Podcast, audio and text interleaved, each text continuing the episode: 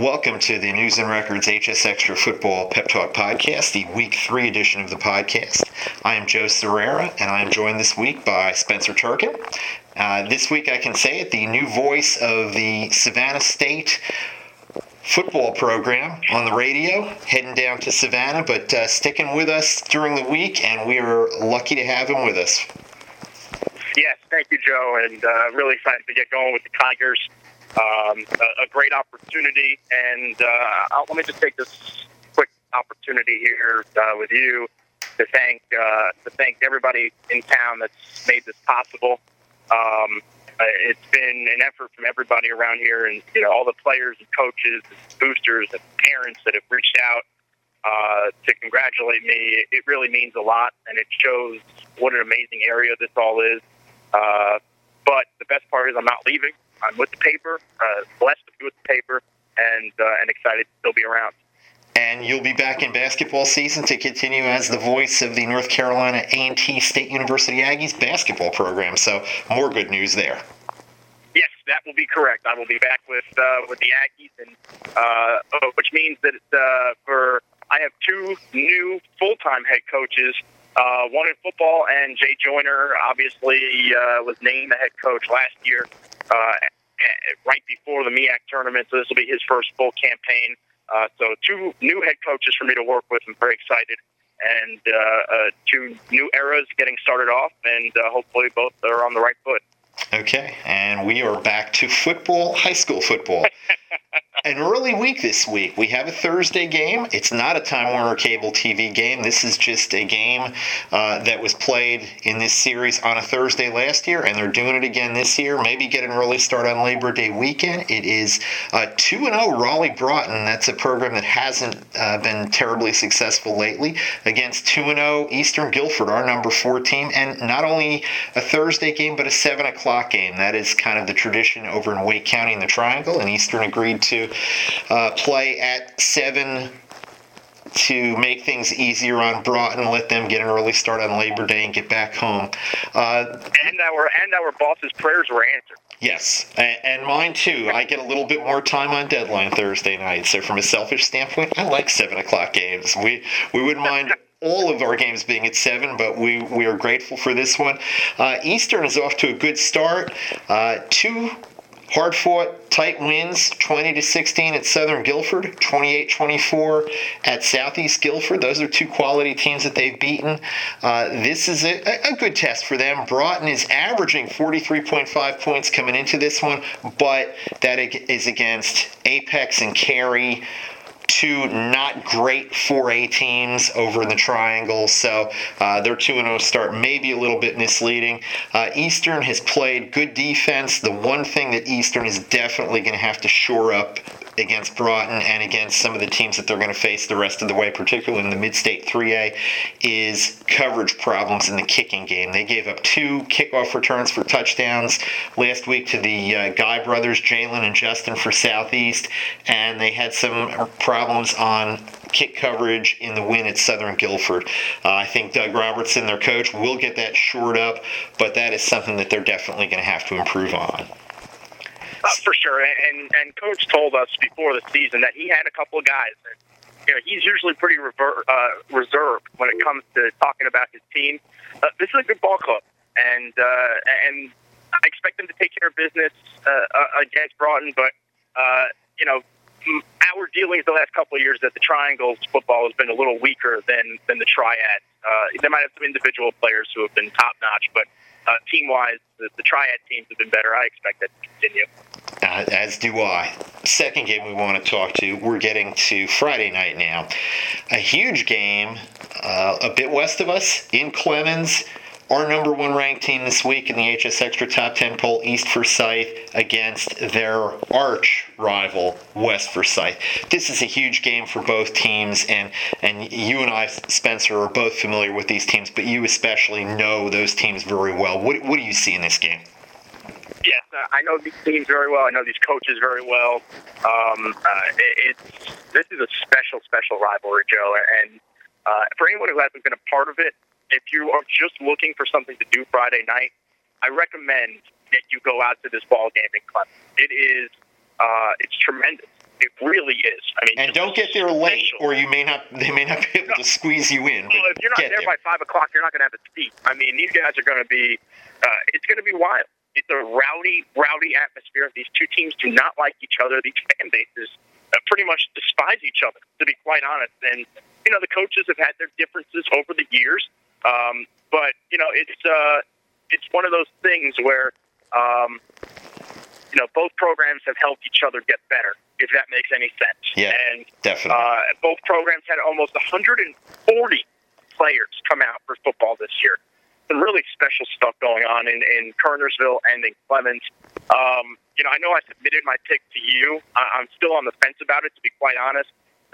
There's a couple really big matchups here that I want to touch on. Mm-hmm. The defensive line of East Forsyth going up against Christian Beal is going to be a big one. I want to see how Christian can handle that defensive line and of West Forsyth, I should say. Excuse me.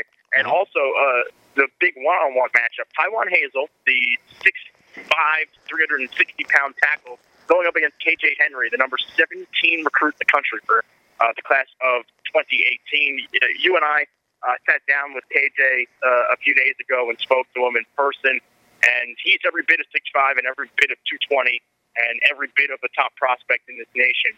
And that's going to be an amazing matchup for people who like battles in the trenches.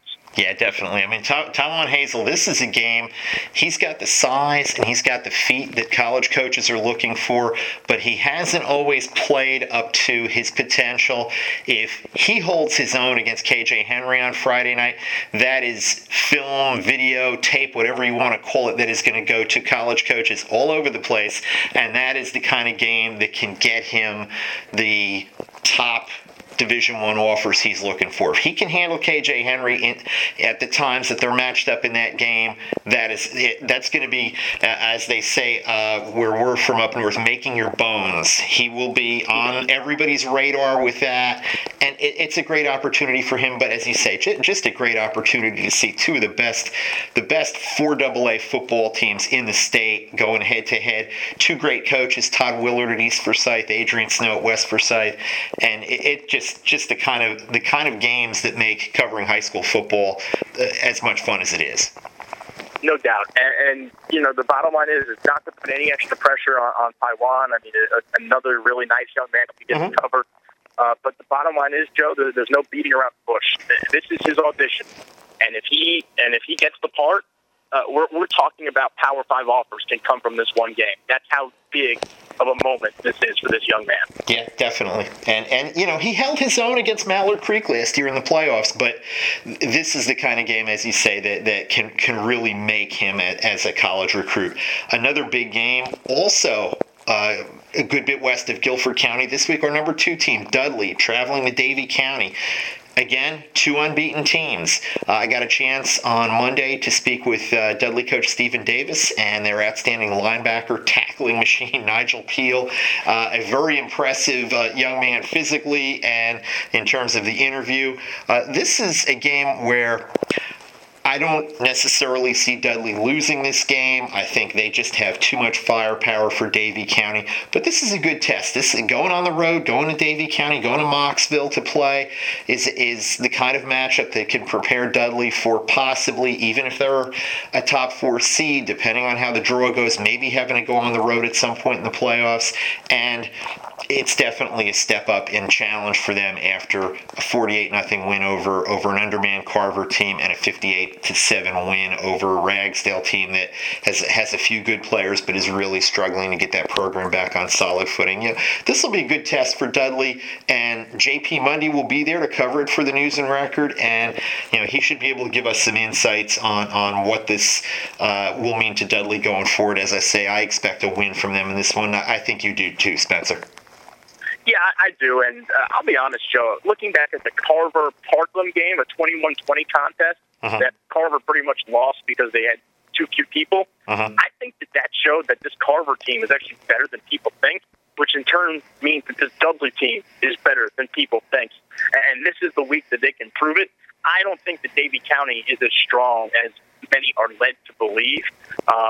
Going to Mocksville is not an easy place to play. And it's not a short drive. Mm-hmm. This is a chance for Dudley to kind of, mark their territory and just let people know, hey, we're still here. Don't worry about us. We're going to be just fine. And this is their chance to go ahead and take care of business, and I fully expect them to. And I really don't expect Hendon Hooker to play past the third quarter. Yeah, he's not played in the second half of one game, barely played one series of the second half in another, and he's accounted for 9 touchdowns running or passing in 2 games for Dudley. Davie County's kind of hanging their hat on their resume game so far is their comeback 39-29 win at Page, and I was not at that game, but people I know people who've seen that video say that the key to that game for Davie County was Page made a lot of mistakes in the fourth quarter, allowing Davie to outscore them 23-0. A lot of turnovers. That was the key to that game, and they were, by all accounts, unforced errors, just mistakes that Page made. So I don't see Dudley making those kind of mistakes against Davie County. Neither do I. Another game we want to talk about. This one may not be the closest game from what we're expecting on the scoreboard. This is Northern Guilford at number 3, Northwest Guilford. We kind of said the same thing last year that we thought Northwest was going to go into Northern and handle. The Nighthawks beat them for the first time on the field. There was a forfeit because of an 8-quarter rule violation in 2013, but beat them on the field for the first time. It was a game that Northwest had circled on their calendar for a long time, and Northern bounced back from a beating at the hands of Page in their opener to win that game 21-13 with a touchdown in the final 10 seconds.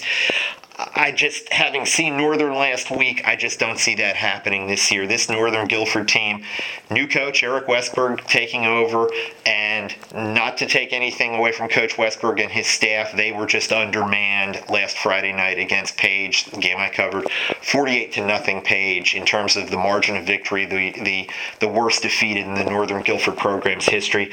Northern players were in the right places, but they were just not fast enough or big enough to match up with Page, and I think they're going to face some of the same kind of problems against Northwest Guilford, and if anything, Northwest may even have more offensive weapons than Page, and that's saying a lot when we're talking about a Page team with Will Jones at quarterback, who's going to Western Carolina, Javon Leak at running back, who's going to Maryland, Ronald Polite, a pretty good receiver. This Northwest team, as you well know, Spencer, has even more weapons.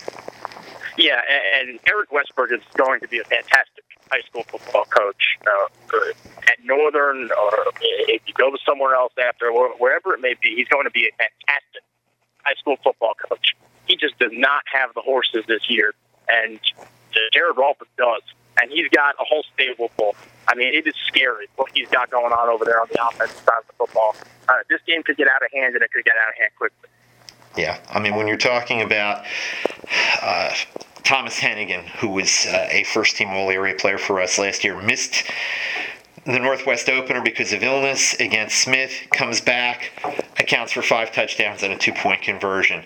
Trey Turner had been out since the summer, wide receiver, another top 100 recruit along with KJ Henry in that class of 2018, suffered an ankle injury playing basketball during the summer. He was back last week with a touchdown reception and some big plays. Kyle Finney, a very good running back for them, who kind of gets lost in the shuffle with some of the other players at times, missed the opener because of a concussion. He was back and scored. You've got Cameron Cloud, probably one of the 2 or 3 best sophomores in our area in the triad, who plays some running back, some receiver, some slot, and a pretty good quarterback getting them the ball this year, and Jacob Leonard. I mean, that's been a good team. They scored 44 points on Smith in their opener without Finney, without Turner, without Hennigan, and there's just a lot of firepower there. And let's be honest, this is a game Jared Rolfes, the Northwest Guilford coach, really wants to win badly and really wants to win decisively. He was offensive coordinator at Northern for one season, 2013, before he got the Northwest job, and he wants to show the folks at Northern that he's a good head football coach and he's got a good thing going at Northwest Guilford. No doubt, and I fully expect it to take place. two other games we want to talk about. First is a battle of two 4A teams in our area. Number 6 Page, coming off that 48-0 win at Northern Guilford, going to High Point Central. High Point Central struggled in their opener against North Davidson, came back, beat Northeast Guilford. This is a game I don't see Page having a lot of trouble winning, even if it is on the road. You know, as long as the Pirates avoid the kind of mental breakdowns and mistakes they had in the fourth quarter and in the first quarter against Davie County. If they play like they did in the middle two quarters against Davie, if they play like they did last week against Northern Guilford, High Point Central just doesn't have the players who can match up with him. They do have a nice running back in Chavis Little. They do have some athletes on that team, but this Page team is very good, has some talented players on both sides of the ball. We mentioned Will Jones and Javon Leake. Alan Teasdale, a great player on the defensive side of the ball, another talent in that class of 2018.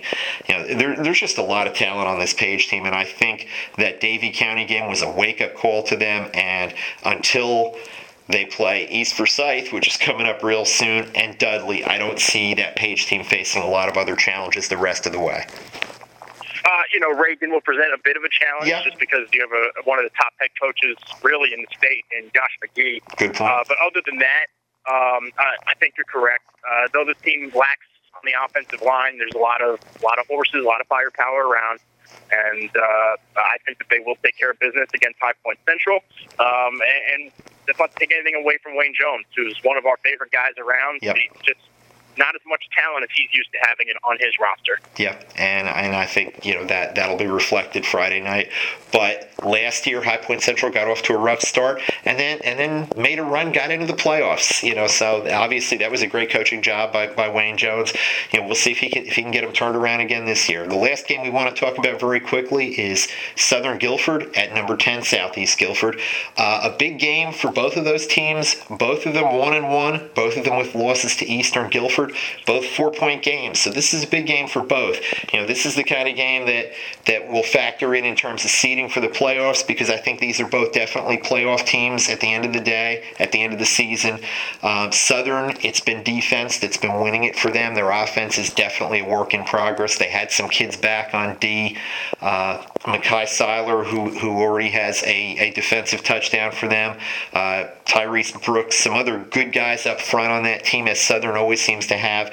It's the offense where they've struggled a little bit and where they have definitely been a work in progress. And that offense is going to have to step up against Southeast Guilford this week, because Southeast is a team that is going to pound you on the ground. They throw it a little bit more when Ryan Douglas is in at quarterback, but they are a team that's going to pound it on the ground. And if Southern makes any mistakes against them, Southeast is going to score and just grind the game and grind the clock on them. And that's something that Coach Fritz Hessenthaler always wants to do when he can, and as usual, I think he's got the kind of guys who can do it. Southeast has also been a factor on special teams. Mentioned it earlier, the Guy brothers, Jalen and Justin, both with kickoff return TDs in their loss to Eastern Guilford last week. They just have to get things a little bit smoother on the offensive side so that they can run the ball the way they want to. They can and they will. I think that Southeast will take care of this one. This is going to be a Fritz special, if I had to guess, and we'll find out Friday. Good deal. That's it for this week's edition of the HS Extra Football Pep Talk Podcast. I will be at the Northern Guilford, Northwest Guilford game on Friday night with a photographer. JP Mundy will be down in Mocksville covering Dudley, Davie County. We'll have one or two other games. We're still sorting out those matchups and coverage plans at this point in the week. But for all of your high school football news throughout the week, and especially on Friday night and Saturday, you want to go to hsextra.com online. You want to pick up a copy of the News and Record. And you want to follow us on Twitter. You can follow me at Joe Serrera NR. And you can follow Spencer at Turkin35. Good deal. Thanks for listening.